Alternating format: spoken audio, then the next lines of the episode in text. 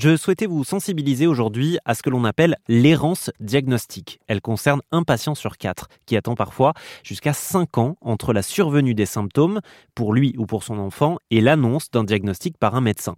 Ça a été le cas pour Marie Garin, autrice du livre Personne ne m'a cru. Marie s'est battue pendant près de 3 ans pour euh, faire reconnaître la maladie rare de son petit garçon, mais elle a aujourd'hui un message d'espoir à faire passer sur RZN Radio pour les parents qui seraient dans le même cas. Moi, je dirais de vraiment faire confiance à leur instinct faut vraiment suivre leur instinct. Enfin, c'est s'ils sentent que leurs enfants il y a quelque chose qui ne va pas, il faut, faut vraiment s'écouter, euh, pas hésiter euh, à faire alors euh, euh, d'autres médecins, d'autres avis si vraiment au bout d'un moment on, est bloqué.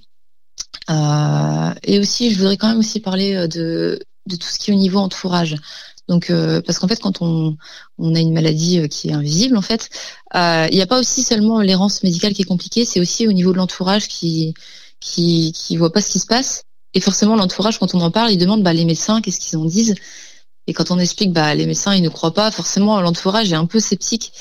Et euh, on a tendance, quand c'est comme ça, à énormément, énormément se justifier toujours auprès de tout le monde, auprès des médecins, auprès de, auprès de son entourage. Et je pense que si l'entourage, il a décidé de pas vous croire, euh, je pense qu'il faut lâcher prise là-dessus parce que ça nous fait plus de mal qu'autre chose.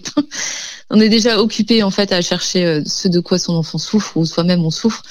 Euh, se justifier en permanence, en permanence auprès de son entourage pour dire que non, on n'est pas capable de, faire telle chose parce qu'on n'est pas bien, que que non, son enfant euh, il va pas bien parce qu'on est sûr. Enfin, il y a des, des côtés où il faut lâcher prise, où il faut arrêter de se justifier auprès de son entourage parce que c'est vraiment quelque chose de moralement, je pense, qui bouffe et qui nous mine, et c'est de se concentrer plutôt sur les solutions. Notez que l'Alliance Maladie Rare, qui regroupe quelques 250 associations de patients, appelle l'État au lancement d'un quatrième plan national pour réduire au maximum l'errance diagnostique en formant mieux les professionnels de santé en première ligne.